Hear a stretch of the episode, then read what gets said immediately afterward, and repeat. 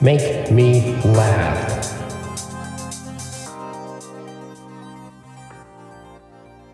Hey, folks, welcome to Make Me Laugh. I'm Pete Z, and this is a segment we call The Fives. It's very simple. We've been through this before. Folks, just submit lists of five things that are on their mind. I pick one of your list. If it's funny enough, I'll read it on the podcast and react. That's it. Now I'm going to read this one that I got from Damon K in Lakewood, who I haven't heard from in forever. But I uh, sent it in and I thought it was kind of funny. But after that, I'm going to talk to you a little bit about what else we got going on over here at the old Make Me Laugh uh, podcast. All right, so Damon writes Reasons you should not watch NFL football. A little bit risky given the popularity of the sport. All right, number one reason you should not watch NFL football Sundays are a day of worship. Jesus Christ, what are you thinking? okay. Number two reason not to watch the NFL are you ready for some football? No, you're not ready.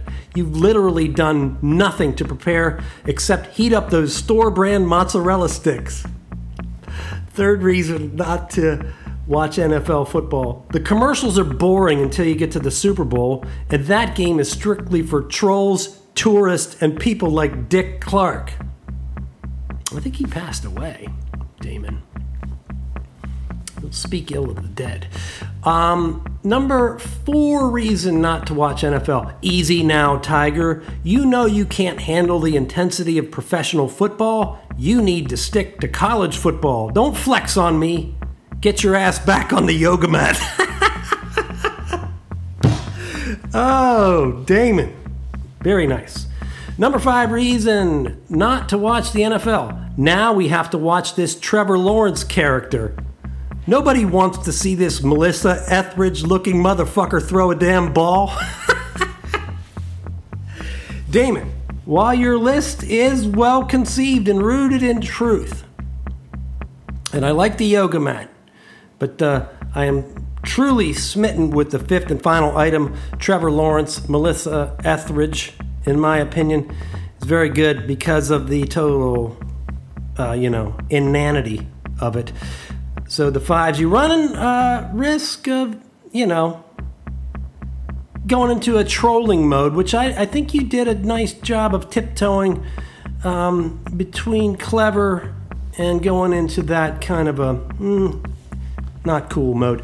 So you did a real nice job. If I had to rate it, which I don't, um, I'd probably give it a pretty good score um, because it's very relatable. Um, it's got some creativity to it. Now, these fives. I'm getting a couple questions in from folks. Are all your episodes of Make Me Laugh the fives? No, no, no, no. We got all kinds of stuff. We're going to be coming out with a Pete Z Sounds Like segment where you can take a shot at um, writing up a sentence or two about what you think I sound like. Who do I sound like? What type of person do I sound like? Uh, we've got a mailbag segment, which I think we already did some of those. Um, and we're teeing up some audio sketches with a company called WTN, which eh, could be interesting. I'm, I'm gonna I'm gonna reserve judgment on these WTN folks. They're coming in a little while. So you know, the bottom line here: if you got a five or some other content email question, just send it in to me at Pete zcomedy at gmail.com. Like the man said, it don't cost nothing.